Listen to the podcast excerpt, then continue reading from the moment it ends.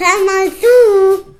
Im Discounter machte ich mal eine fast mystische Erfahrung. Ich wollte eine der Fritteusen aus dem Sonderangebot mitnehmen, doch als die Kassiererin den Karton über den Scanner gleiten ließ, meldete das Kassendisplay, der Artikel ist nicht da. Eine computergesteuerte Kasse wollte mir weismachen, dass es etwas nicht gibt, das ich groß und breit und gewichtig vor meinen Augen sah. Hatte Platon seine Hände im Spiel, der davon spricht, dass wir nur den Schatten des wahren Lebens erkennen können? War die Fritteuse nur konstruierte Wirklichkeit? Die Filialleiterin klärte auf, dass der Vorteil nichts mit Philosophie zu tun hatte.